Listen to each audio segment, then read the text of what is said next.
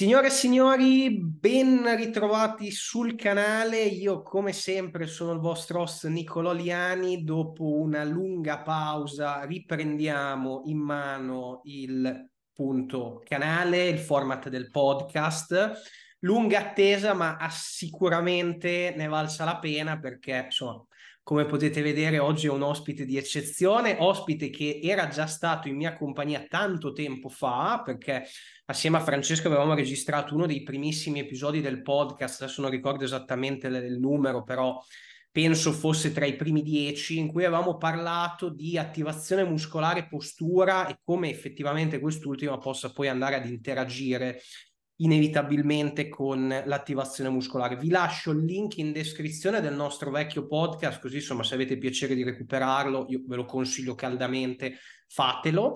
E che dire, Francesco, ben ritrovato innanzitutto, grazie mille di aver accettato l'invito. Sono 5 mesi che non faccio un podcast, ma diciamolo perché io è 5 mesi che aspetto di fare questo podcast con te, perché tu sei estremamente impegnato e quindi ho dovuto aspettare 5 mesi per fare il podcast con te. No dai, a parte gli scherzi, ben ritrovato e come stai? Come procedono le cose? Allora, grazie intanto dell'invito Nicolò. Mi sembra che fosse il 2018 quando facemmo quel podcast, un podcast insieme attinente appunto postura, bodybuilding e le tematiche da te menzionate. Sono passati 5 anni, anche se noi ci siamo continuati a sentire, anzi credo sia nata anche una bella amicizia nel corso poi del tempo. E sto bene, preso sì su tanti fronti, ma contento di essere qui stasera perché poi parlare della propria passione insieme ad un amico è sempre come prendere una birra, no? Al pub e farsi 2 chiacchiere. Fantastico. Allora, infatti la tematica che appunto tratteremo è fondamentalmente il bodybuilding, ma cerchiamo di analizzare tante sfaccettature, tante sfere che caratterizzano questa disciplina della quale siamo ormai innamorati da tempo immemore, ecco, diciamo così. E quindi partiamo con un attimino il parlare di quello che, almeno secondo noi, dovrebbe essere il corretto vedere il bodybuilding come appunto disciplina longeva. E quindi da qua ci possiamo allacciare a tanti aspetti, tra cui comunque il mindset in primis, cioè il come poter affrontare in maniera concreta e consapevole la disciplina del bodybuilding, e soprattutto come, almeno io credo che poi queste cose qua le condividiamo tanto entrambi, come il professionista del settore ad oggi dovrebbe anche nei confronti del cliente creare una reale consapevolezza in itinere durante il percorso appunto che viene svolto da quest'ultimo sul innanzitutto perché sta facendo quello che sta facendo, ma dove vogliamo arrivare, quindi la direzione che vogliamo dare alla programmazione e realisticamente anche le tempistiche e le aspettative che questa persona deve avere. Chiaramente sono tutti fattori che molto spesso possono anche a tratti destabilizzare la persona che c'è dall'altra parte, però io credo che il valore aggiunto anche di avere comunque una persona che ti monitora, ti segue, ti supervisiona e ti aiuta lungo, diciamo, questo cammino è proprio quello di renderti una persona più consapevole in tutto quello che stai facendo. E quindi lascio la palla a te magari per introdurre questo discorso, cercare magari di approfondirlo e cercare di vedere anche magari i limiti che possono intercorrere in corso d'opera e quello che ad oggi tu hai potuto osservare dopo tanti anni possa essere, come dire, quel qualcosa che tende a magari destabilizzare tutte queste cose che ho elencato. Sì, tra le cose che hai detto, su cui mi trovi totalmente concorde dalla prima all'ultima, un certo tratto hai detto riflettere anche sul perché lo facciamo, no? Bombardati in questa epoca di informazioni, di infodemia si può dire, no? Visto che abbiamo parlato tanto di pandemia negli anni scorsi, di infodemia, ci troviamo di fronte ad una situazione dove l'accesso alla cultura scientifica, alla divulgazione da parte dei relativi divulgatori, tra cui anche tu, è sempre più ampia e sempre più anche pressante, fitta, densa. Tuttavia, possiamo dire che a proposito poi di bodybuilding, alimentazione e eventuali disturbi del comportamento alimentare in alcuni soggetti, si può fare la specularità nel dire che viviamo una società che vive una bulimia di mezzi, ma un'atrofia di fini. Quindi i mezzi, le metodologie proposte sono sempre di più, ma l'atrofia dei fini, ovvero il perché alla fine finiamo a fare questa disciplina, non è così facile da districare e vive spesso e volentieri su coordinate motivazionali, emotive, psicologiche piuttosto così, difficili da identificare in tutto, ma ci proviamo e inizio con quello che mi pare sensato dire in termini di filosofia del bodybuilding e mindset nel bodybuilding. So che mi piace pensare che il bodybuilding sia una disciplina che abbia una personalità plurale, in quanto è un misto, non è soltanto uno sport di prestazione, anzi la prestazione non coincide in tutto e per tutto con quello che poi è il piazzamento in una determinata gara, cosa che ad esempio avviene nell'atletica leggera o nel powerlifting, dove la prestazione è il risultato in gara confrontato con quello altrui chiaramente. Ha una personalità plurale perché è un'osmosi tra l'aspetto più scientifico, quindi immanente, terrestre, carnale, ma anche un aspetto un po' più artistico, legato anche a una trascendenza e a determinati archetipi di bellezza che da sempre sono presenti in noi e che ci portano a ricercare un ideale che è sempre perfettibile. Infatti noi bodybuilder in un certo senso siamo sempre insoddisfatti del livello che raggiungiamo e siamo quindi come un assintoto che non raggiunge mai il suo stop, il suo punto terminale, ma è sempre un percorso di continua perfettibilità. Ecco quindi che tra immanenza, dunque scienza, e trascendenza, dunque arte e ricerca di determinate proporzioni, c'è questa disciplina che chiamiamo culturismo, cultura fisica, bodybuilding, e che quindi possiamo affrontare da più sfaccettature. Se parliamo di bodybuilding da un punto di vista scientifico, ecco che una delle definizioni più sintetiche, ma secondo me più pregnanti, che riuscirei a sintetizzare, afferma che il bodybuilding è una prestazione che mira a diventare sintesi proteica. Quindi una prestazione che se ovviamente adeguatamente programmata per progressivi miglioramenti, soprattutto in determinati nostri gruppi muscolari carenti, indietro rispetto agli altri, ecco che questa prestazione aspira, mira a diventare sintesi proteica e di conseguenza a creare, a perseguire quel fenomeno plastico della biosintesi muscolare che in un certo senso i bodybuilder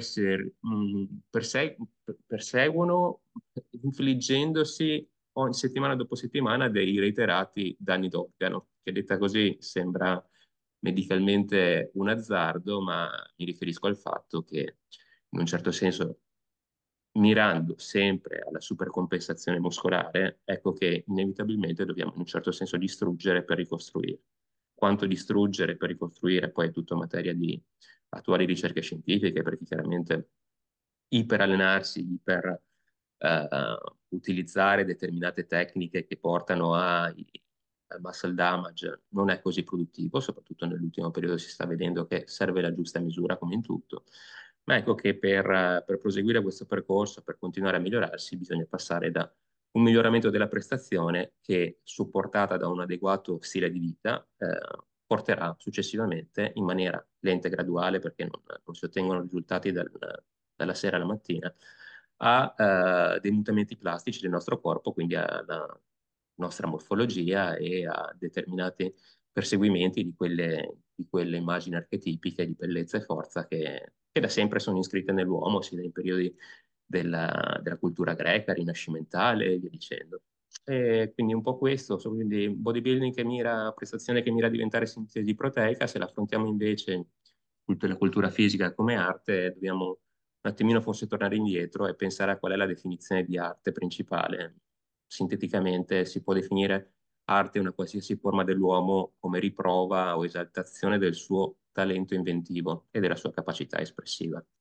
La ripeto così ci ragioniamo insieme: arte è qualsiasi forma di attività dell'uomo come riprova o esaltazione del suo talento inventivo e della sua capacità espressiva. Alla fine anche il coach o l'atleta, in questo caso, mira a allenarsi per, in un certo senso, crearsi da un punto di vista di struttura, sia essa fasciale, sia essa poi da un punto di vista sempre artistico in termini di posing, quindi con le pose obbligatorie o le pose della routine libera, quindi più artistiche, per dare piena espressione alla propria genetica tramite l'epigenetica, quindi l'allenamento, la dieta, l'alimentazione, il riposo, il recupero e tutta una serie di strategie che ci permettono di rimanere quanto più integri possibile nel corso degli anni e ogni anno portare un qualcosa in più. E da qui quello che dicevi tu in merito al vedere il natural bodybuilding, in questo caso sottolineo natural, come una disciplina anti-aging dove si va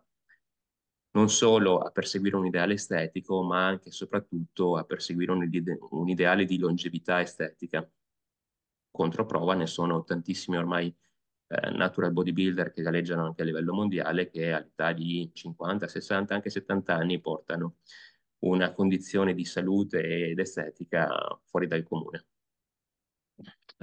Detto questo, scusami, vai. No, volevi intervenire a proposito appunto di, diciamo, quest'ultima frase che hai esternato, ovvero ti domando, secondo te quali sono i capisaldi che contraddistinguono l'atleta veramente longevo? Quindi vediamo veramente persone che fanno categorie over 50, per non parlare insomma di over 60, e che sono veramente riusciti nel corso della loro storia a mantenere un equilibrio, anche perché al di là del fatto che fare agonismo spesso e volentieri vista dall'esterno è fonte di forte disequilibrio, dall'altro lato vedere comunque persone che riescono a sviluppare, ad evolvere, a portare avanti una disciplina in maniera così continuativa, e necessariamente devono mettere in piedi qualcosa di estremamente equilibrato, perché altrimenti non sarebbe poi possibile arrivare a fare ciò. E quindi la mia domanda è i capisaldi che permettono di arrivare a questo punto, secondo te quali sono?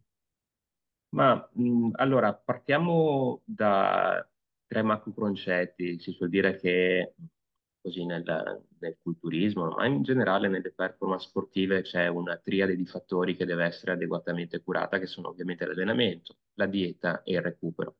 Se parliamo di longevità in questo sport, come si suol dire, no? In medium stat virtus, quindi sostanzialmente sia per quanto riguarda l'alimentazione, non fare diete di eccesso calorico, di eccesso proteico, di eccesso di estremizzazione anche di glucidi o di diete iperlipidiche. Ecco che trovare la giusta ciclizzazione, la giusta via di mezzo, che è diversa da soggetto a soggetto, è un qualcosa per non cadere in estremismi che in un certo senso porterebbero a peggiorare quello che è il nostro profilo di longevità.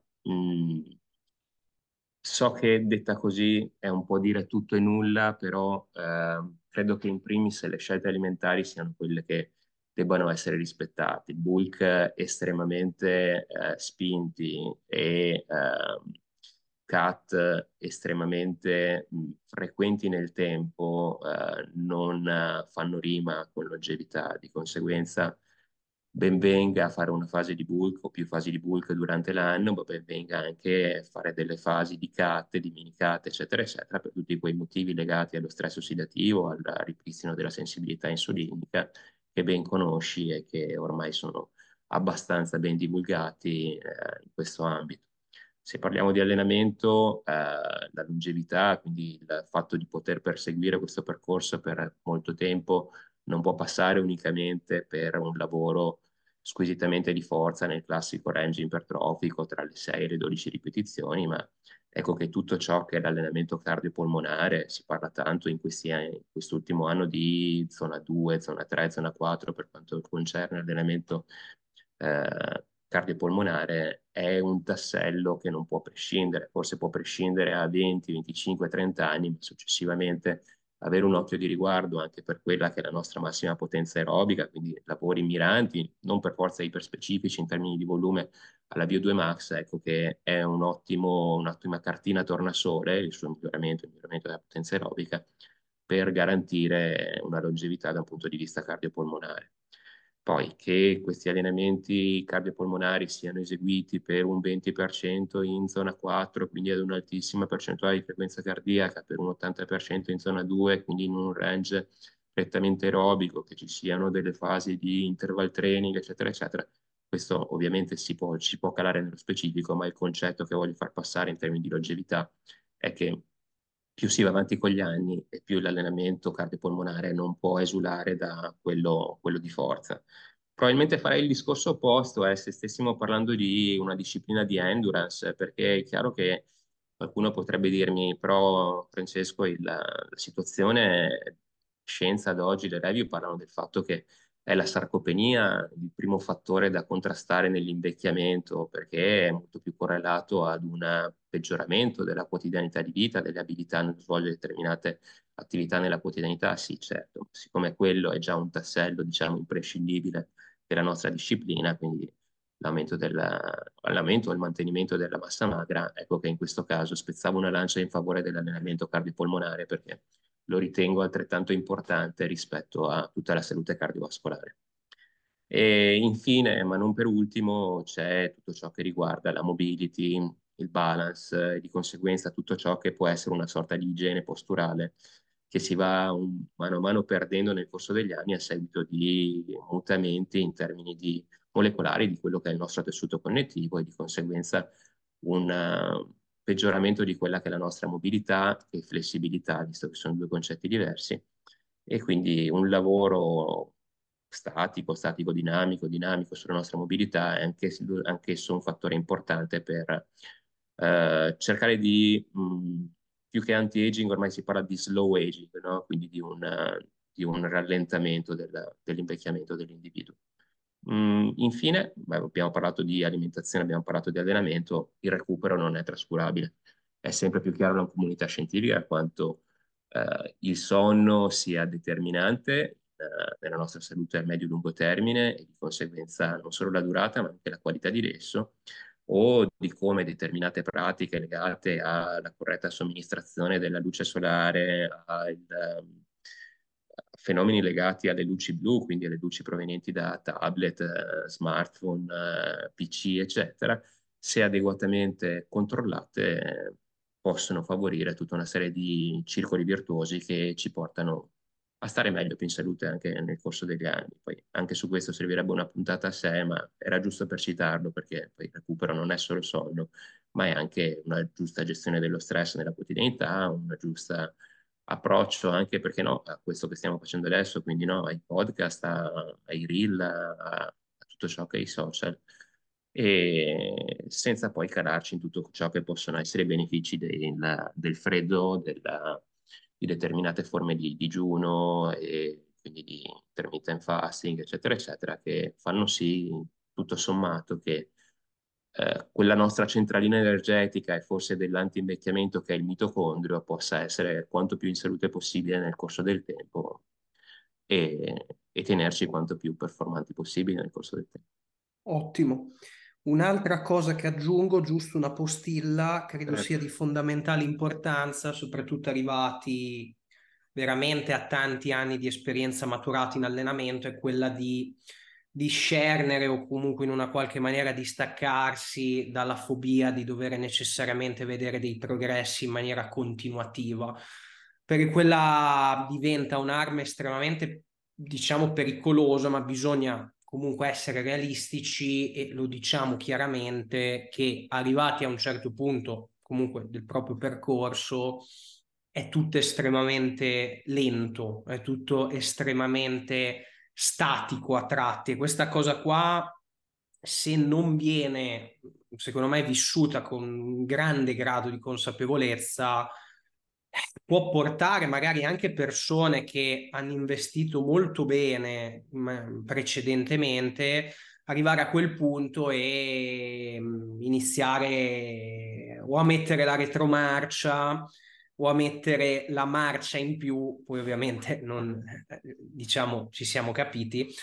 E secondo me anche lì tante persone che magari continuano a portare avanti questa disciplina anche ad un buon livello, quindi magari continuano a gareggiare per tanti anni, sono riusciti a entrare estremamente in sintonia con questo concetto, continuano a promuovere tutte queste abitudini che appunto hai giustamente non solo citato ma descritto, e non hanno più quel pensiero fissativo che purtroppo non è semplice neanche da abbandonare, e quindi questo secondo me fa tanto la differenza, cioè non è proprio così, è proprio così. Sostengo quanto stai affermando, Nicolò, perché il bodybuilding, come molte discipline che non contemplano unicamente una performance ma vanno viste in un'ottica un pochino più ampia e trasversale,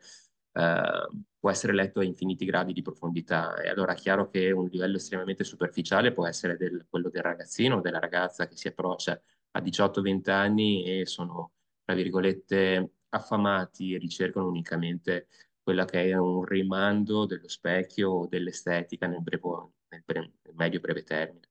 Viceversa, se lo si intende in maniera un pochino più approfondita, un pochino più lungimirante, ecco che quello che è l'occhiometro, cioè il valutare giorno per giorno come stiamo da un punto di vista di qualità muscolare, volumi o definizione, perde totalmente di senso, perché, come dicevi, è un progetto un po' più di lungo termine dove i miglioramenti, seppur presenti, sono lenti e non ci si può regolare unicamente su un percepito fallace come quello dell'occhio proprio ma anche dell'occhio altrui, perché in una società in cui i selfie dilagano, ecco che spesso c'è proprio una dispercezione che viene definita dispercezione cinestesica altrui, ovvero tante volte quando si pubblica un'immagine, un video con in evidenza il proprio corpo, quasi lo facciamo, lo fanno con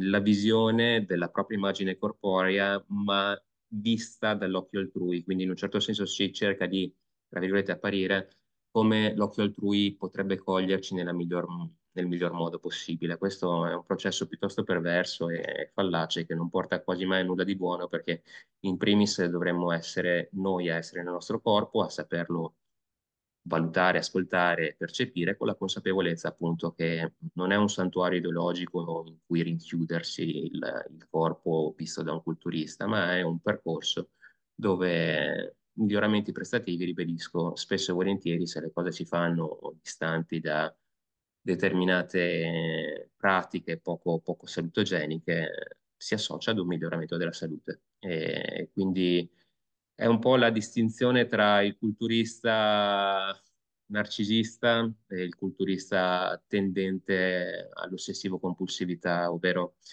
un'espressione di culturismo che mi era rimasta impressa tempo fa durante una chiacchierata con un amico psichiatra culturista che si chiama Gianluca Curtolo. Mi disse: i culturisti hanno cercato di definirci in vari modi da un punto di vista psicologico. Una delle definizioni più stringenti è che il culturista è una branca subclinica del disturbo non narcisistico, bensì ossessivo-compulsivo.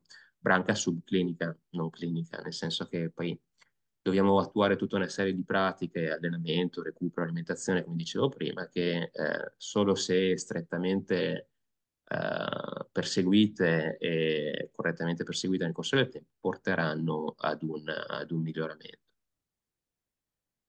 Fantastico.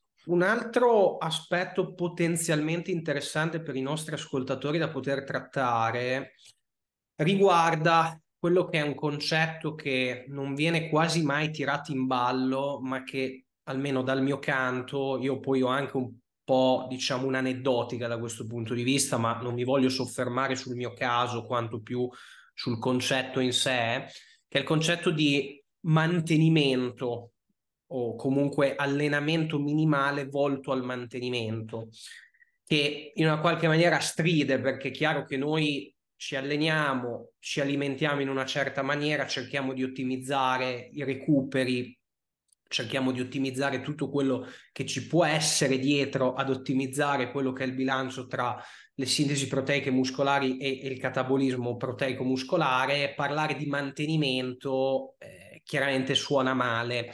Ora, secondo me ci sono alcuni frangenti dove porre anche l'attenzione su un concetto di questo tipo può effettivamente fruttare, e gli scenari, poi voglio anche sapere il tuo punto di vista in merito, secondo me principali sono i seguenti. Il primo è quando un soggetto ha raggiunto un ideale fisico estetico per i propri canoni che lo aggrada, lo appaga, e quindi a quel punto, cosa sicuramente rara ma non impossibile, decide semplicemente di mantenere quanto più integra quella determinata composizione corporea durante tutto l'anno. Quindi non si ragionerà più in fase di bulk, in fase di cut, si ragionerà semplicemente nel ho raggiunto un corpo, una composizione corporea che effettivamente mi fa stare bene e che riesco con sostenibilità, con un certo grado di sostenibilità a mantenere,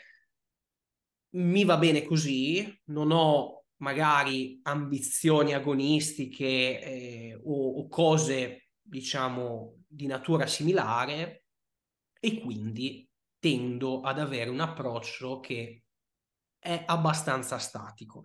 Noi sappiamo che chiaramente il fatto di riuscire a mantenere integri gli adattamenti conseguiti dopo anni di allenamento è estremamente più semplice rispetto a crearne di nuovi. Chiaro è che, come abbiamo detto poco fa, l'atleta plurinavigato, considerabile come avanzato, deve veramente avere quell'impegno annuale per poter ambire a un progresso in termini percentuali estremamente piccolo. E quindi a quel punto lo stesso atleta avanzato può diciamo domandarsi in maniera del tutto introspettiva, no, dentro se stesso, ma costo-beneficio, no? Il lavoro estremamente più ampio che io devo andare a fare, che mi può dare in termini percentuali quel piccolo miglioramento, forse vale di più rispetto al mantenere quanto sono riuscito ad oggi a consolidare con un impegno molto più basso. Per molto più basso si intende, adesso letteratura alla mano, si parla comunque che per mantenere stabili ed integri gli adattamenti ipertrofici conseguiti si parla di 4-10 serie allenanti per singolo distretto muscolare, allenanti quindi stimolanti che racchiudano a sé settimanali, grado di settimanali, addirittura tenendo per alcuni distretti particolarmente forti del lavoro in termini di volume indiretto. Quindi questi studi avevano visto addirittura anche il volume indiretto, quindi non necessariamente 10 serie allenanti solo di esercizi in cui il muscolo target era quello. E effettivamente secondo me, arrivati a un certo punto, è anche giusto e consono porsi questa domanda. Io per esempio personalmente me la sono posta, poi nulla ci vieta di non stare strettamente a queste linee guida poi che chiaramente devono anche essere comparate a uno status energetico comunque isocalorico. Non si parla di stare in ipocalorica, anche perché il concetto di mantenimento deve anche essere una dieta che ti mantiene, no, da un punto di vista di peso, di composizione corporea. Però io per esempio mi sono posto questa domanda e credo che molte persone arrivate a un certo punto è opportuno che se la pongano, anche perché noi, cioè, ci alleniamo per raggiungere comunque un benessere psicofisico, ok? Chiaramente questo benessere psicofisico è estremamente interindividuale, ognuno ha i suoi standard, ognuno ha la ricerca del proprio ideale, però una volta che la persona magari riesce effettivamente a constatare che questo ideale l'ha raggiunto, si sente di averlo raggiunto, di essere estremamente vicino ad esso, un ragionamento di questo tipo secondo me comunque andrebbe valutato, ok? Un altro scenario che mi viene in mente è quando un atleta, e qua parliamo, se in questo primo frangente che ho descritto parliamo proprio di approccio al mantenimento quasi lifetime, arrivati a un certo punto, in altri frangenti è proprio secondo me uno strumento di programmazione potenzialmente interessante, poiché magari siamo reduci da molti mesocicli in cui abbiamo spinto particolarmente sull'acceleratore, ci accorgiamo che se da prima, cercando un progressive overload strutturato, riuscivamo a raggiungere quello che idealmente poteva essere un overreaching funzionale dopo X, questo tempo via via tende a restringersi e la, diciamo, solita settimana di scarico, periodo di scarico, di defaticamento, pare non essere più sufficiente ai nostri fini per permetterci, diciamo, quel lasso di tempo per poter effettivamente generare nuove prestazioni crescenti. A quel punto lì, magari ci potrebbe anche essere lo scenario del faccio una fase ipocalorica o di mini cut, questo lo si valuta anche in base alla composizione corporea del soggetto e ad altri fattori, però potrebbe essere verosimilmente anche sensato concedersi un mesociclo, magari della durata di 4, 6, 8 settimane, in cui tendiamo a consolidare quel grado, diciamo, di performance, chiaramente con dei volumi calmierati, e cerchiamo di ridare comunque un po' più di margine di manovra e effettivamente ristabilire un equilibrio tra livelli di fitness e fatica, che io per esempio ho visto su alcuni atleti, anche su di me in passato, tendono effettivamente, arrivati a un certo punto, a non seguire più lo stesso trend, e quindi la settimana di scarico tende a non generare più un effetto sufficiente di dissipazione della fatica, e questa fase di mantenimento potrebbe effettivamente essere, secondo me, una strategia molto interessante, e con il vantaggio che, appunto, come ho detto poco fa, i volumi, il carico di lavoro è molto più basso e non rischiamo. Perché poi anche lì, da un punto di vista mentale, l'atleta cosa pensa? Se prima facevo 30, adesso mi inizia a fare 8, chiaramente è un problema dal punto di vista psicologico. Però se tu chiaramente riesci, magari da trainer, da coach, a consapevolizzare l'atleta sul perché e per come sta facendo quel determinato lavoro in quel determinato frangente, si spera che, insomma, questo atleta possa accogliere questa, diciamo, logica, no, di programmazione, perché alla fine di questo si tratta.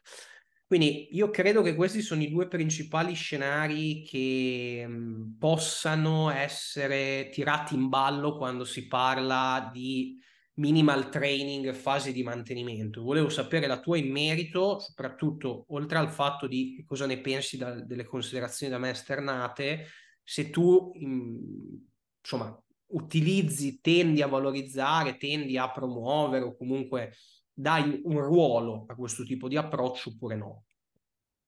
Allora, i due scenari da te menzionati sono più che verosimili, nel senso che si riscontrano frequentemente poi nella vita di tutti i giorni, ma ce ne sarebbero anche molti altri legati, ad esempio, se pensi a degli atleti di altri sport che hanno comunque bisogno di fase di masse muscolari e dopodiché, raggiunto un determinato livello di ipertrofia ricercata per lo sport, sia esso il rugby, il basket, sport di contatto di qualsiasi tipo, ecco che in altri momenti della stagione potrebbe essere sensato mettere da parte il lavoro prettamente ipertrofizzante a favore magari di un lavoro più legato ad altre skills o ad altre capacità condizionali, quindi anche questo è uno scenario da menzionare. Certo. Io partirei, giusto? Ci sta, no? Come possibile scenario, che è molto calzante poi con il concetto di allenamento minimale che hai tirato in ballo con le poche serie settimanali e via dicendo. Partirei un pochino più a monte da un concetto esattamente opposto. Ti sarà stata rivolta la domanda nel corso di questi anni da diverse persone, ovvero: va bene, Nicolò, mi parli di quello che è il massimo volume recuperabile, ma spiegami un attimo che cosa significa, perché in questo macrociclo mi hai messo soltanto, non lo so, 8 serie settimanali per i deltoidi che consideriamo entrambi il mio gruppo muscolare carente. Ecco che in una situazione di questo quesito, di questa domanda, partirei proprio a ragionare sull'allenamento minimale, sul suo esatto opposto, ovvero il massimo volume recuperabile, concetto che si sente spesso, no, nel nostro ambito, ovvero ma vale la regola che più faccio e più guadagno in termini di culturismo? No, non vale la regola che più faccio e più guadagno.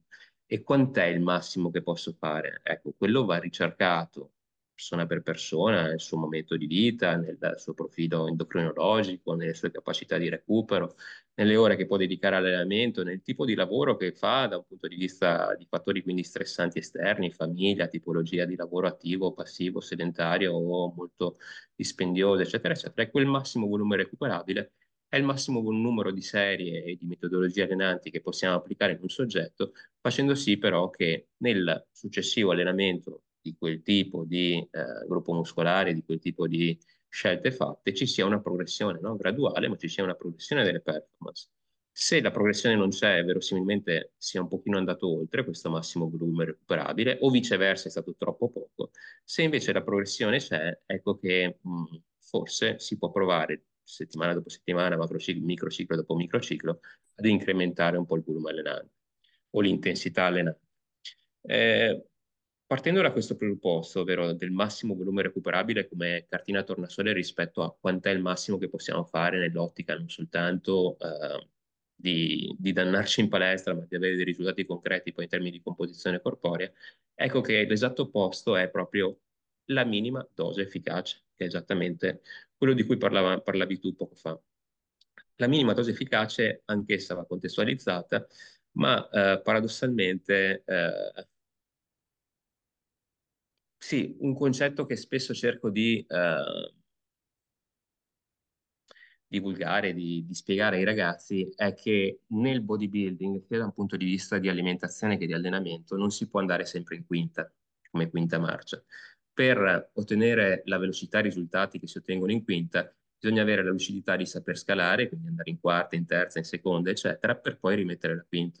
Questo vale per quei surplus calorici, dietetici che mirano a creare quel terreno fertile di biosintesi muscolare, quindi sappiamo bene che non si può stare costantemente in ipercalorica per tutta una serie di down regulation poi che avvengono a livello di cascata ipertrofica, e quindi anche lì i mini cut hanno un senso, e così anche nell'allenamento. Non si può essere sempre al massimo volume recuperabile, quindi allenamento ad alto volume, estremamente intenso sia come carico esterno che come carico interno, magari migliorando anche la densità allenante, ma serve scalare le marce per poi riottenere quei benefici che l'alto volume ci stava magari dando qualche mese prima.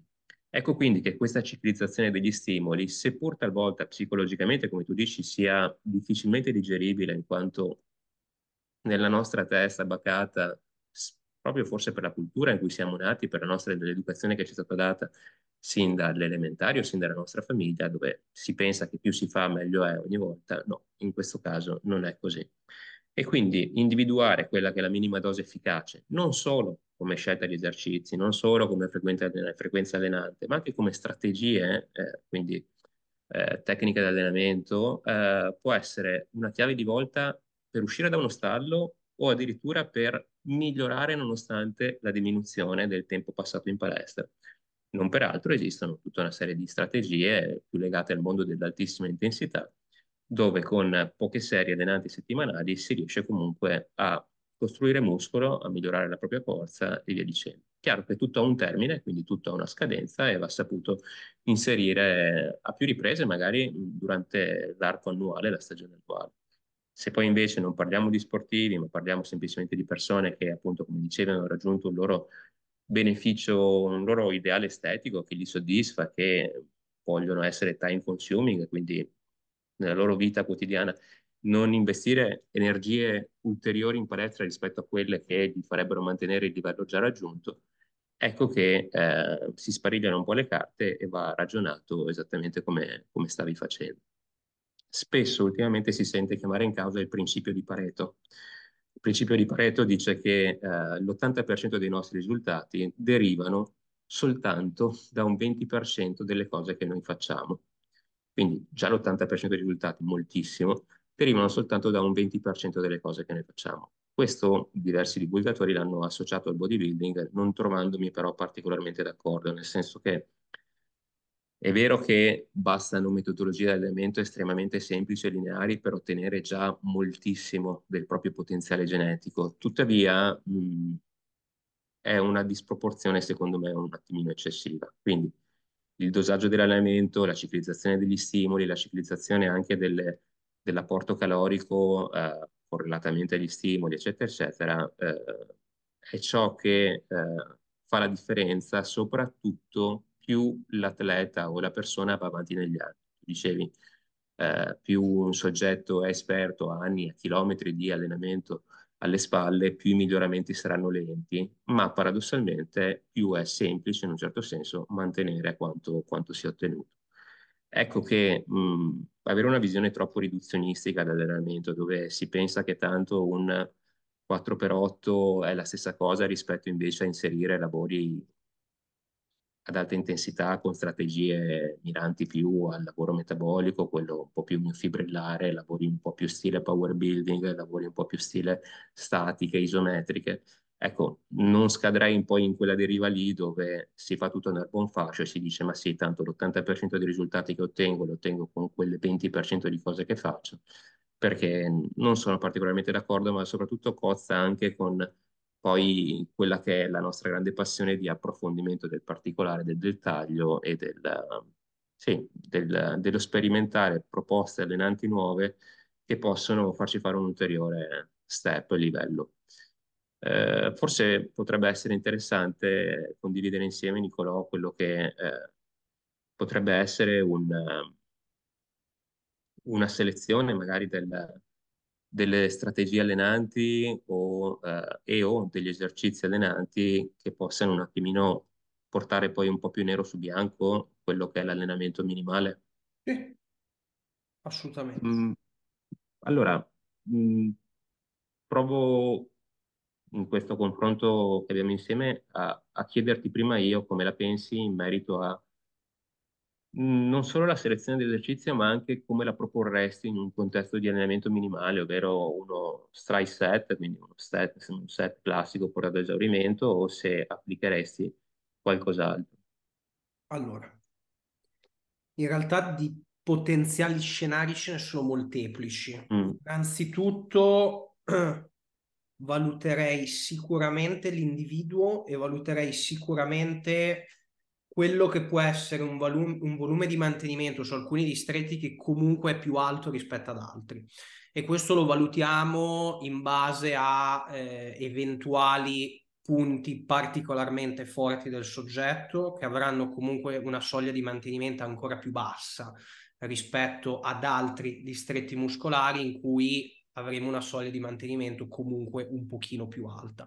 Ecco che per quelli particolarmente avanti, parlo sempre di distretti muscolari, credo che ci sia veramente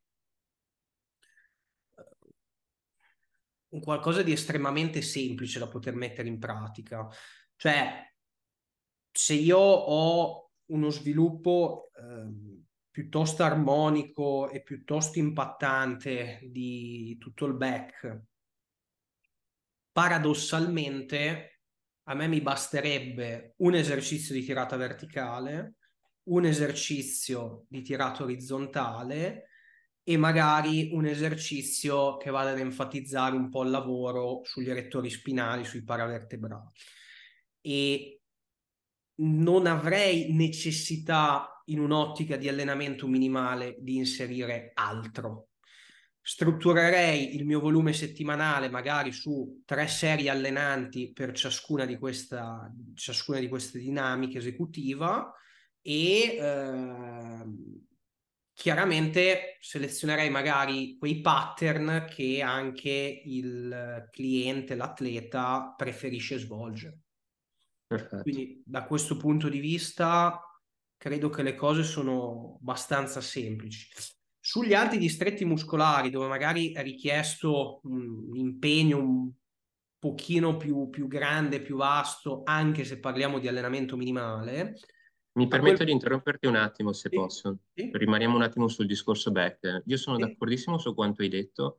Ti faccio però una domanda, a scopo chiaramente costruttivo. Sì. Pensi anche tu che, visto che la schiena è insomma formata da vari gruppi muscolari e quindi varie linee di forza, vari potenziali movimenti allenanti, forse questi tre movimenti che tu e questi tre pattern motori che hai identificato e su cui mi trovi completamente d'accordo, potrebbe non aver senso metterli tutti nella stessa seduta di allenamento, ma in una situazione di, che ne so, 3 allenamenti settimanali, spalmare magari il movimento di tirata verticale in un allenamento, tirata orizzontale in un'altra, e un hip hinge per i paravertebrali in un'altra ancora. Assolutamente sì. Anche perché abbiamo più eventi di stimolare una sintesi proteica in loco di quei distretti. Cioè, esatto, senza un calo di performance, no? Con più o meno minimo, perché... Sì. No, completamente d'accordo, completamente d'accordo. Anche perché comunque, sempre parlando di sintesi proteica, che sappiamo che è un fenomeno locale, è chiaro che se io eseguo una tirata verticale, comunque parzialmente alcuni fasci del back che vado a richiamare poi quando vado ad esercire... ad eseguire l'horizontal pull, quindi la tirata orizzontale, comunque vengono presi in causa. Quindi chiaramente suddividendo in più eventi, come giustamente hai detto tu, riesco magari ad avere una sintesi proteica migliore anche a parità di volume settimanale, piuttosto che buttarli tutti nella singola sessione. Certo. Ti ho interrotto, scusami, ma secondo me era una specifica importante nell'ottica di inquadrare l'elemento minimale anche per gli ascoltatori, in modo tale da dare una visione chiaro, assolutamente. Stavi dicendo, quindi? Circa il resto andrei più che altro a ragionare in maniera analitica sulla valenza del singolo esercizio, cioè noi sappiamo comunque che ci sono esercizi, cioè ci sono tanti esercizi, però come andiamo a caratterizzare un esercizio come utile o meno utile? Cioè, quali sono i parametri a nostra disposizione che ci possono far capire se un esercizio effettivamente è più utile ai nostri fini o meno? Allora, i parametri di riferimento sono innanzitutto, poi io ti dico quelli che secondo me sono i più oggettivi, sicuramente su questa cosa qua sei tu la persona di riferimento ancora più di me. Allora, innanzitutto capire quell'esercizio in che tratto del range di movimento va a sovraccaricare in maniera più impattante il muscolo target di nostro interesse. Noi sappiamo che ci sono esercizi a curva della resistenza discendente o ascendente.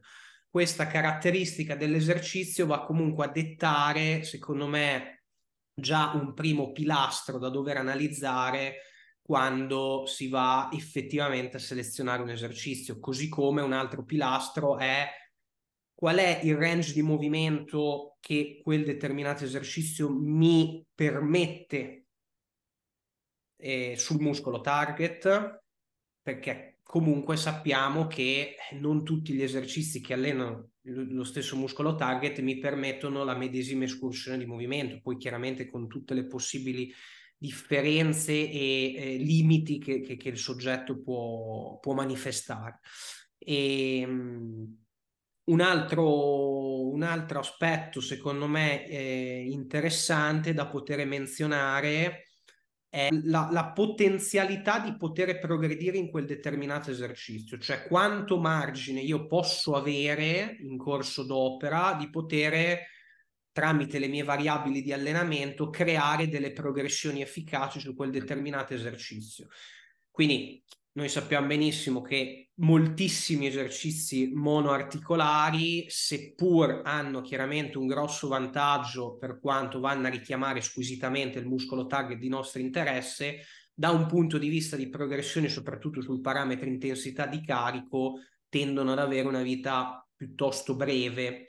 E quindi dopo lì chiaramente ce la giochiamo con altre tipologie di manovre, di progressione, però magari andare a selezionare tra tutti i monoarticolari o comunque alcuni multiarticolari secondo me estremamente interessanti, i macchinari, poi tutto adesso insomma anche tutto lo, diciamo, il pool di macchinari che abbiamo potenzialmente a disposizione in alcune palestre si sta evolvendo in maniera importante negli anni, cioè stanno uscendo sempre di più macchine che tempo addietro non c'erano e vanno comunque a sovraccaricare in maniera molto interessante lungo poi tutto il range di movimento, i muscoli di nostro interesse.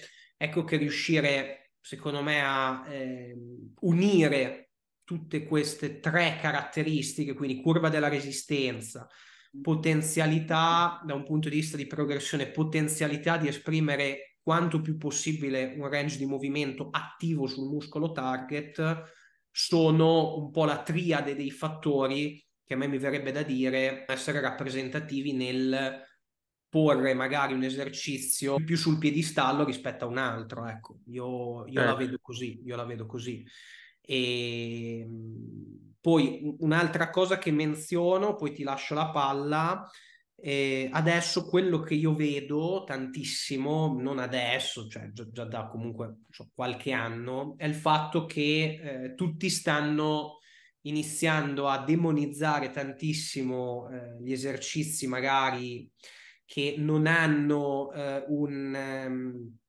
una tensione attiva sul muscolo target lungo tutto il range di movimento. Per esempio, prendiamo in considerazione un'alzata laterale classica con i manubri, dove noi sappiamo benissimo che nei primi gradi di abduzione dell'omero c'è poca tensione, via via verso il punto di 90 gradi di abduzione abbiamo poi il picco di tensione. E quindi no, non va bene perché i primi gradi non sono stimolanti, quindi adesso tutti fanno le alzate laterali ai cavi. Ora, infatti ti pongo questa domanda: se noi ragioniamo in maniera proprio legata alla tensione meccanica, che è poi il prime mover, no? Che a noi interessa, cioè generare quanta più tensione meccanica nella singola ripetizione sul muscolo target, no?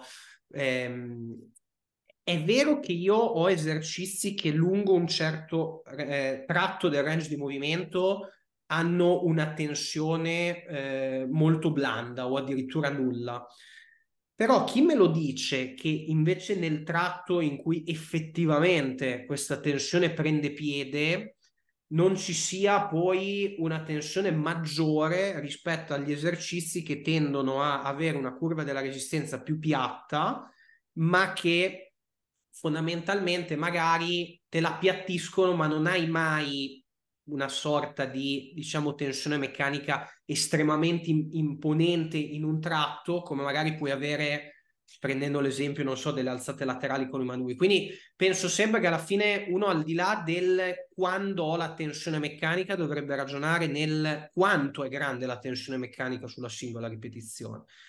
E quindi da questo punto di vista cosa ne pensi? Anche in base, anche sulle cose che ho detto prima, cioè Sì, allora, in merito ai tre fattori che hai nominato prima, forse ne aggiungo, allora concordo al 100% su tutte e tre le variabili, ne aggiungerei forse solo una, però dobbiamo fare un distinguo, ovvero quando parliamo di allenamento minimale, parliamo di allenamento minimale anche in termini di tempo da dedicare settimanalmente, proprio di minuti in palestra. Se la risposta è sì, secondo me, per una volta dico, per quelle che sono le mie idee, che sono una persona estremamente poi supportante ciò che sono gli allenamenti con i pesi liberi, bilancieri, manubri, essi siano. Secondo me, per un discorso legato proprio all'ottimizzazione del tempo in palestra, ecco che l'allenamento minimale potrebbe essere più friendly rispetto con i macchinari rispetto ai pesi liberi, proprio per un discorso legato a, se solo pensi quanto tempo serve per scaldarsi per arrivare a un top set di uno stacco da terra, di uno squat, rispetto invece ad un hack squat o a movimento di pressa o quantomeno alle macchine, che permetta comunque di allenare le cosce con determinati gruppi muscoli target senza tanti loading set di avvicinamento. Quindi forse soltanto aggiungerei questo rispetto all'allenamento minimale e variabili da te descritte. Per ciò che concerne invece i profili di resistenza, l'appiattimento della curva di forza, eccetera, eccetera, legate al tuo esempio delle alzate laterali, credo che oltre alle alzate laterali forse potremmo fare qualche esempio per così lasciare qualcosa di più pratico agli ascoltatori. Un altro esempio molto stringente rispetto a quanto tu hai detto è la leg extension, no? Allora, io credo questo, che se da un lato la ricerca attualmente si stia dirigendo verso un'esaltazione del ruolo degli esercizi con un range di movimento ampio che pongono grande stress nella fase di allungamento e su cui mi trovano anche d'accordo, ecco che c'è un tempo per tutto, ovvero a proposito di principio di Pareto, di 20-80%, non buttiamo via ciò che è la pratica di tanti anni sul campo soltanto perché poi la ricerca si spinge a determinate conclusioni di ottimizzazione. Quindi correttamente contestualizzate va benissimo un'alzata laterale eseguita normalmente in piedi, magari se anche supportata da esercizi con un profilo di resistenza più tendente a sovraccaricare la fase di allungamento. Parlando di allenamento minimale, ecco, forse, non so se siete d'accordo con me, ma se dovessi giocarmi un unico esercizio per le spalle, non mi giocherei una stata laterale in piedi con manubri, semplicemente, ma anche perché non rispecchia il resto che tu hai detto, no? Sulla progressibilità dei carichi, ad esempio. È abbastanza utopistico pensare che si possa agire su delle alzate laterali con delle progressioni delle performance che siano sensate e lineari. Ecco quindi che con tutto contestualizzato può aver senso, ritornando all'allenamento minimale, la selezione degli esercizi forse può essere ancora più restrittiva nel dire, va bene, prediligo magari, non so, delle spinte in alto con manubri su panca 80 gradi rispetto a delle alzate laterali, senza buttare le alzate laterali in una situazione invece dove il volume e la selezione degli esercizi può essere un pochino più ampia.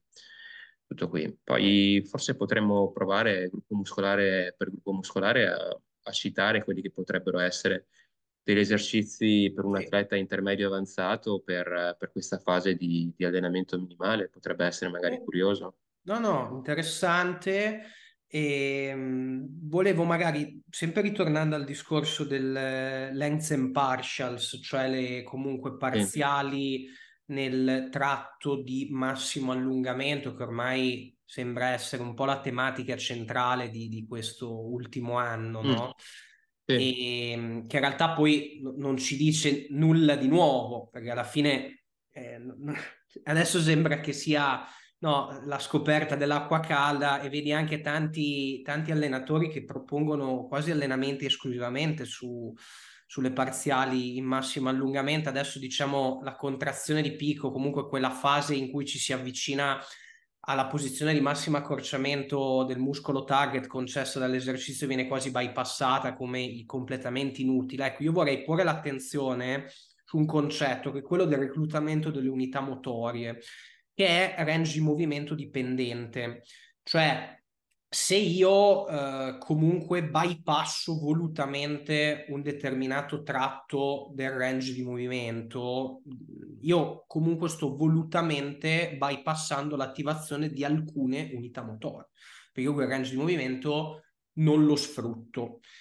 E questa cosa qua, soprattutto vista per un atleta che vuole ottimizzare quanto più possibile la propria ipertrofia globale, distrettuale, secondo me non è vincente come cosa. Cioè, potremmo ritrovarci in uno scenario dove magari io divento, e qua magari si entra in un altro concetto che adesso in letteratura è ancora un po' così confusionario, che è il concetto di ipertrofia regionale, no?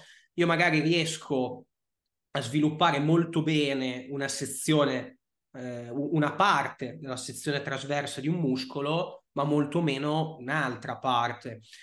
E quindi la mia domanda è, vale la pena realmente andare a volutamente bypassare o comunque bistrattare tanto adesso il punto di massimo accorciamento, oppure magari semplicemente possiamo tenere buono quello che ci dice la letteratura d'oggi sul lengths and partials, ma comunque continuare anche ad apprezzare quello che è un range di movimento completo, anche perché comunque non è che si sono cioè sì, c'è potenzialmente una superiorità, poi non in tutti gli esercizi, perché poi anche lì andrebbe visto quelli che tendono ad avere uno stretch under tension molto forte in negativa sul muscolo target, molti altri non ce l'hanno, e quindi in quel caso il length and partials perde di importanza. Però bisognerebbe anche capire che non c'è una, cioè non è che abbiamo un magnitudo doppio in termini di risposta ipertrofica facendo il lengths and partial, è leggermente superiore al full range of motion, contando poi tutti i limiti che questi studi hanno, quindi l'arco temporale, eccetera, eccetera. Però ecco, mi verrebbe da, proprio anche in virtù del reclutamento dell'unità motori, chiedermi, cioè se io lavorassi sempre con le parziali in massimo allungamento, secondo me mi lascio per strada qualcosa. Poi è chiaro che se io sono bravo a mixare i giusti esercizi, ma qua non parliamo più di allenamento minimale, esatto, magari riesco a venirne a capo, ma è un, secondo me è un complicarsi la vita poi anche a tratti inutilmente. Sì, forse sarebbe da tirare in ballo in merito a questi discorsi poi l'architettura del muscolo, perché come si è visto che un allenamento più squisitamente legato a attenzione alla fase concentrica può dare un'ipertrofia della sezione trasversa, soprattutto nella mid portion del muscolo. Ecco che l'allenamento eccentrico o l'allenamento con esercizi stressanti, particolarmente la prima fase di allungamento del movimento, potrebbero dare un'ipertrofia un po' meno in parallelo in termini di sarcomeri, ma un pochino più in serie, con anche un'ipertrofia del tessuto connettivo, quindi della matrice tendinea e miofasciale. Quindi, come al solito, mixare le proposte può essere sensato, sempre però selezionando i giusti esercizi, perché poi non possiamo neanche trascurare il fatto che lavorare sempre con esercizi che stressino particolarmente la porzione dell'allungamento potrebbero essere più potenzialmente lesivi e quindi più aprire strade a infortuni rispetto a esercizi che sposino quella mid-range di movimento e che molto probabilmente sono più sicuri da un punto di vista di salute osteoarticolare. Un esempio su tutti, tanto per non rimanere unicamente nella teoria, la differenza tra delle spinte in panca piana con manubrio rispetto al bilanciere. Il bilanciere, seppur obbliga una traiettoria un pochino più restrittiva, vincolata e quindi magari un pochino meno adattabile alla salute delle spalle, lavora in un range di movimento sicuramente più sicuro rispetto a delle spinte pesanti con manubri, dove chiaramente il range di movimento più ampio porterà sicuramente dei benefici in termini di attivazione delle unità motorie, eccetera, eccetera, ma al tempo stesso potrebbe essere più tassante per il nostro capolungo del bicipite o del sovraspinoso. Quindi selezione degli esercizi, ma anche il giusto mix nel non andare verso derive estremistiche proponendo soltanto lavori in massima lunghezza muscolare, ricordandoci che appunto l'ipertrofia ha tante strade, quindi l'ipertrofia può essere anche data da lavori più simili al lavoro eccentrico, quindi con un aumento dei sarcomeri in serie, e da qui tutti i discorsi legati anche all'ipertrofia regionale del muscolo, che sono interessanti anche se la letteratura non è poi così chiara in merito ad oggi. Certo. Facciamo una selezione minimale per i nostri ascoltatori, partendo io ti direi magari da un quadricipite. Cosa ne dici? Facciamo prima il lower body, facciamo quadricipiti ischiocaudali e poi dopo andiamo sull'upper. Certo, volentieri. Okay. Allora, tra l'altro nella nostra chiacchierata mi viene in mente ora che una metodologia di allenamento di diversi anni fa, direi parecchi, prendente il nome di POF, Position of Flexion, in tutto sommato riguardava argomenti che stiamo toccando, ovvero l'inventore di questo POF mi sembra fosse Helms, ma non credo, è troppo recente. Certo, era molto più datato. Comunque, al di là di chi fu l'inventore, che adesso mi sfugge, parlava di una selezione di 3 esercizi: un esercizio a basse ripetizioni nel range di movimento sicuro, quindi la parte media dell'esecuzione del movimento, un esercizio a medio-alte ripetizioni nella fase di stiramento, un esercizio che contemplasse maggiormente la fase di allungamento del muscolo target, e un esercizio invece che andasse a esaltare la contrazione di picco ad ancora più alte ripetizioni. Facciamo conto 5-8 per la porzione media del movimento, 8-12 per la porzione di allungamento, 12-15, 12-20 per la contrazione di picco. Ecco che proviamoci. Partendo dal quadricipite, se dovessi dire in un allenamento minimale, che anche in termini di tempo, che esercizio mi porterei a casa, ti direi che sono abbastanza confidente sul fatto che una vecchia cara pressa orizzontale, che tanto è bistrattata ultimamente perché ne si vedono soltanto di inclinate, una pressa orizzontale con il piede nella porzione medio-bassa della pedana, magari anche unilaterale, anche se non è proprio time consuming, potrebbe essere una soluzione adeguata. Se volessimo magari invece esaltare lo stretch del quadricipite, quindi quella fase di allungamento di cui parlavamo prima, un hack squat fatto con il busto inclinato e addirittura sulle punte, quasi un hack squat che voglia simulare un sissy squat, potrebbe essere forse la scelta per cui opterei. Non so se riesci a visualizzare il movimento, no? Fatto un hack squat dove appoggiamo soltanto il tratto dorsale, non stiamo su tutto il piede ma stiamo sulla punta, e questo fornisce a mo' di sissy squat sia il vantaggio di un prestiramento del quadricipite, sia il vantaggio di poter progredire nel tempo, essendo lo sissy squat molto più difficile da sovraccaricare in termini di dischi, manubri, mentre l'hack squat è più semplice. Ecco. Io ti propongo una variante di questa appunto dinamica da te menzionata, l'hack squat, che è invece uno squat a TG con i piedi avanti alla Smith Machine, che va a replicare bene o male una dinamica estremamente affine e va ad avere comunque una leva estremamente diretta a livello di estensione del ginocchio, quindi è una variante che io utilizzo da anni ed è estremamente anche interessante per tutti quei soggetti che magari si allenano in una palestra e non hanno a disposizione un hack squat. Riuscire a replicare una dinamica piuttosto fedele dell'hack squat alla Smith Machine è possibile facendo questo esercizio. Fantastico, mi hai convinto, ma soprattutto probabilmente hai visto anche tu anni fa, perché adesso Travaglini ha smesso un po' di pubblicare i suoi video di allenamento, complice determinate scelte che ha fatto. Lui lo faceva, quanto tu dici, anche tramite una sorta di pedana in cui poteva incastrare i piedi in una situazione di inclinazione, mettendo poi il multipower dietro. Ecco che sì, quella è ancora un ultra, ecco, della variante da te menzionata che sposa pieno, sì. Sì. No, altrimenti anch'io ti direi un hack squat orizzontale. Ok. Tendenzialmente sì. Sì. Tendenzialmente sì. Sì. Per l'ischio, chiaramente l'ischio sappiamo che vanno a lavorare sia a livello di anca che di ginocchio, bisognerebbe cercare di stimolarli sia nella variante in allungamento che in accorciamento, quindi secondo me lì per forza l'allenamento, cioè nel senso fare un leg curl da seduto e fare un leg curl da sdraiato ti danno la possibilità di andare ad inglobare i due stimoli a te più rilevanti quando si parla di stimolare gli ischio crurali. Sceglierne uno, probabilmente direi leg curl seduto, letteratura scientifica alla mano, vince, però fare entrambi, ecco, è cosa buona, sì, e giusta, ecco. Sì. Per quanto mi riguarda, se la variabile tempo non è una variabile rilevante, a me piace molto allenare la catena posteriore, in particolare direi gli ischio crurali con i deficit del deadlift, quindi gli stacchi da terra partenti con i piedi rialzati su qualche step o dischi che siano.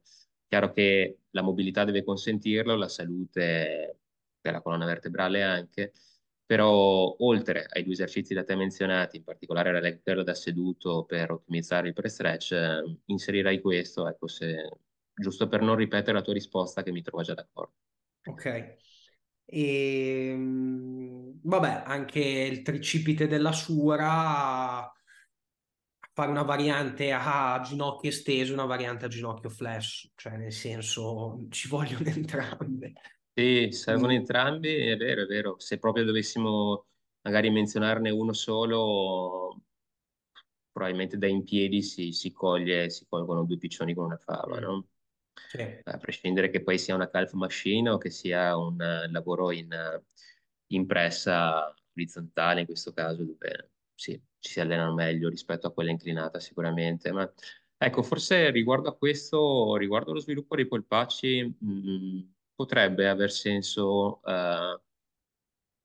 lavorare anche con tecniche, io le chiamo tecniche 1,5, no? 1,5 che significa che si fa una ripetizione completa e poi mezza rep in un determinato range di movimento.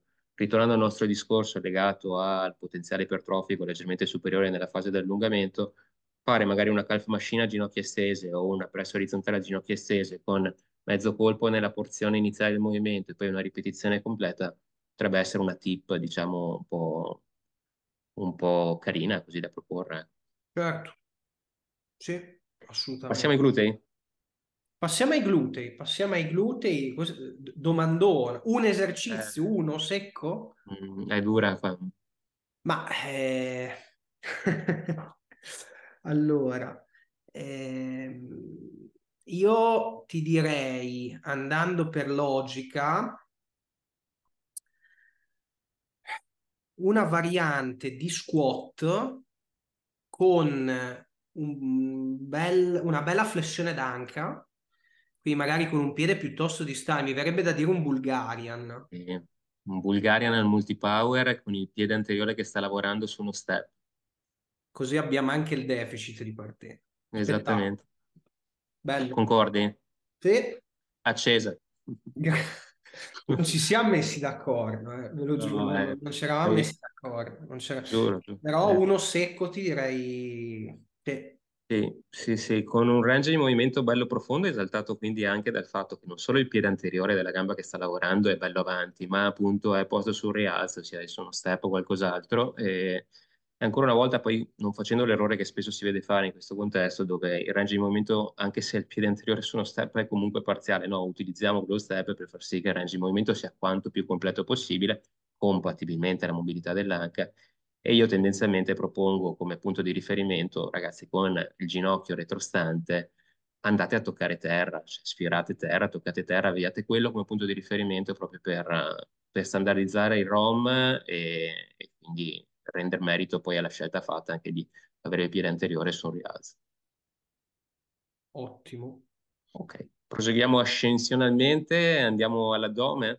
Andiamo al retto dell'addome, sì, io retto dell'addome ti direi un classico crunch in sovraccarico dove cerchiamo di portare lo sterno vicino al pube, quindi classico crunch all'ercolina, potenzialmente in ortostatismo, in posizione retta, semplicemente per il fatto che se noi avessimo un'ercolina che ha il cuscinetto d'appoggio, io riesco chiaramente a non avere poi la necessità di avere eventuali compensi a livello del rachide, ma soprattutto il vantaggio è che se io ho il gluteo in appoggio a un supporto posteriore, non devo neanche badare alla questione di tenere il bacino retroverso, certo, cosa che invece in ginocchio devo fare, e quindi ti direi un crunch con sovraccarico al cavo in piedi. Ok, io ribatto con la builla. La builla è un esercizio molto affezionato e che okay, è progredibile sia come scelta posturale, nel senso che si può partire in ginocchio per poi magari provare a fare anche delle ripetizioni inizialmente parziali, poi complete in piedi, ma anche con un sovraccarico legato magari a uno zaino zavorrato e che ci permetta un range di movimento che, ecco, qui si vada ad esaltare poi la fase eccentrica o la prima porzione della fase concentrica, quindi direi la build, esercizio che non manca mai nei miei allenamenti, anche se poi per cercare di strafare mi sono procurato anche qualche infortunio, ma lasciamo stare. Ma il mio come lo quoti? No, molto bene, soprattutto se parliamo di più facilità d'accesso alla maggior parte della popolazione, ma anche come facilità nel progredire con il pacco pesi, con i carichi, quindi assolutamente bene. Forse, correggimi se sbaglio, è un esercizio che esalta un po' più la contrazione di picco rispetto al press stretch. Sì. Ok. Paravertebrali.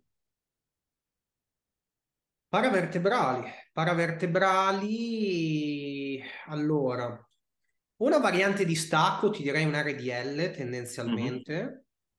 Può essere interessante anche un lavoro all'hyperextension, però io starei su uno stacco, sicuramente. Sì, uno stacco RDL. Sì, cioè, concordo. Penso che per cercare di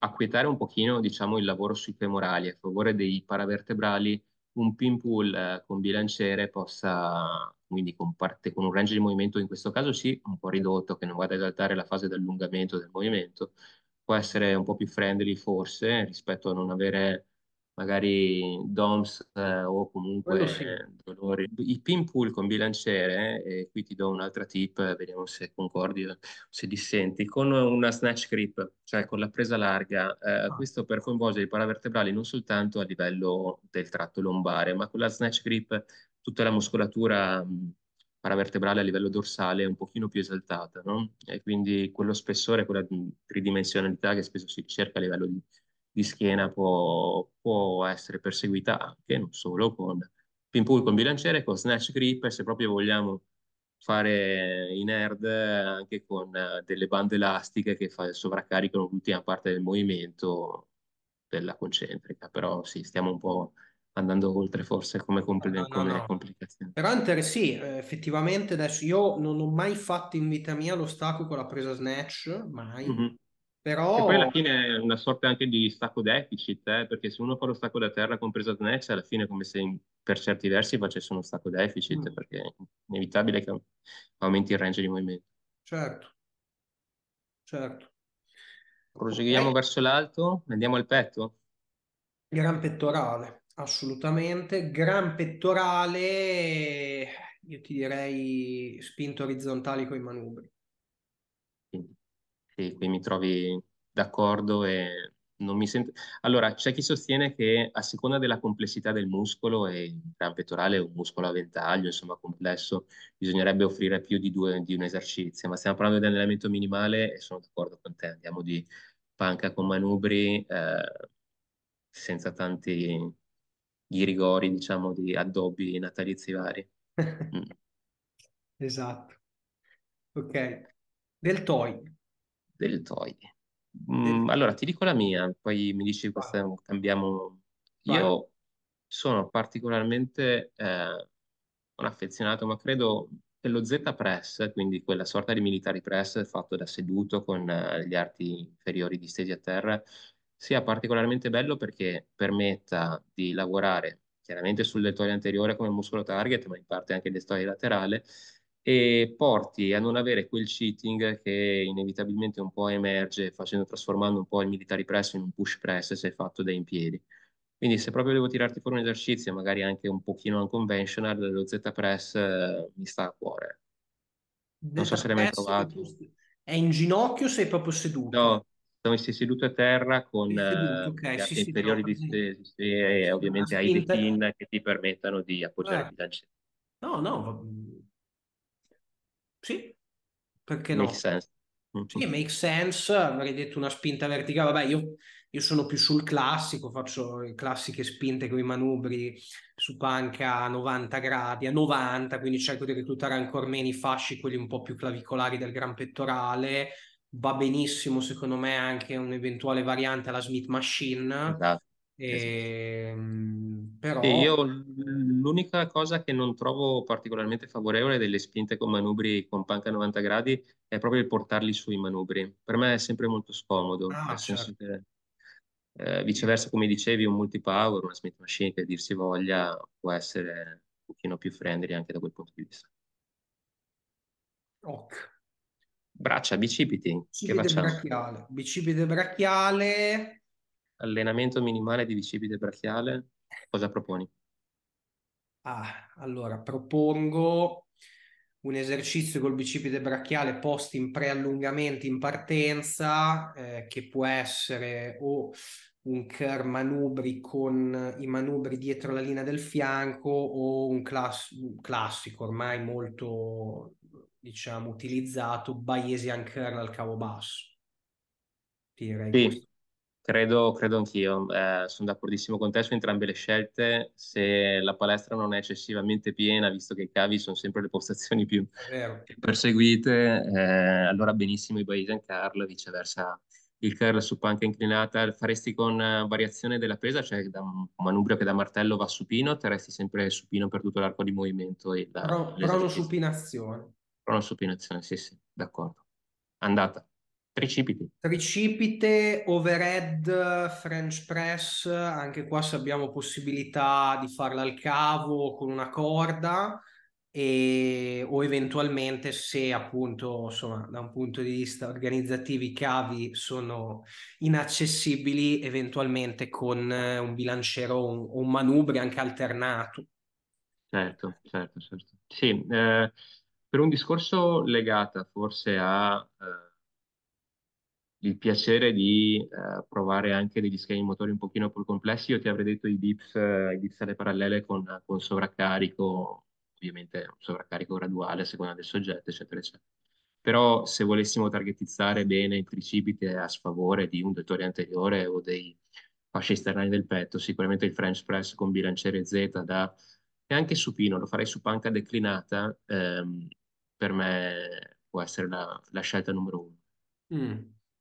Quindi comunque con Omera, cioè spalla flessa a 90 gradi, non a 100. Bravo. Esatto, sì sì. Okay. Poi c'è una variante che si chiama, se la conosci, si chiama PJR pullover, che è un misto tra il pullover e il French press, che forse è un bel mix per targetizzare sia il capolungo che gli altri due capi del tricipite, eventualmente sì, se il soggetto ne ha le capacità coordinative e anche la salute tendinea può essere una bella proposta per un allenamento minimale, ecco, visto che dobbiamo ancora, in realtà ci manca come ultimo gruppo muscolare il gran dorsale, non l'abbiamo citato, però ci manca quello, allora mi è venuto in mente ora parlando di pullover, che poi sì, è un esercizio per tutto e nulla. Certo. Gran dorsale. Facciamo questo gran dorsale, concludiamo, dai. Gran dorsale, allora gran dorsale... Allora, io ti direi una variante di lat machine che tende a promuovere molto l'estensione dell'omero, quindi comunque con una presa tendenzialmente poco larga, ti direi un triangolo. Sì, è una scelta che piace molto anche a me. Se dovessi tirarti fuori un unico esercizio, a prescindere che parlare quindi di piano frontale o piano sagittale, a me piacciono molto quelle high pulley row, quindi quelle sorte di lat machine leggermente inclinate, che danno sia un press stretch piuttosto ampio, sia una contrazione di picco adeguata, quindi dovendo tirare fuori un unico esercizio, hai capito la macchina di cui sto parlando? Sì. A me piace moltissimo per la combo di stimoli che dà e quindi anche essere un movimento ibrido tra piano frontale e piano sagittale. Certo. Ottimo Francesco, beh, direi che insomma... di cose ne abbiamo dette, speriamo che qualcuno sia ancora qua con noi ad ascoltarci. Adesso non so che minutaggio siamo, ma secondo me siamo sull'oretta, ma tanto insomma chi guarda i podcast sa che questo è l'andazzo, quindi va bene così. Ottimo.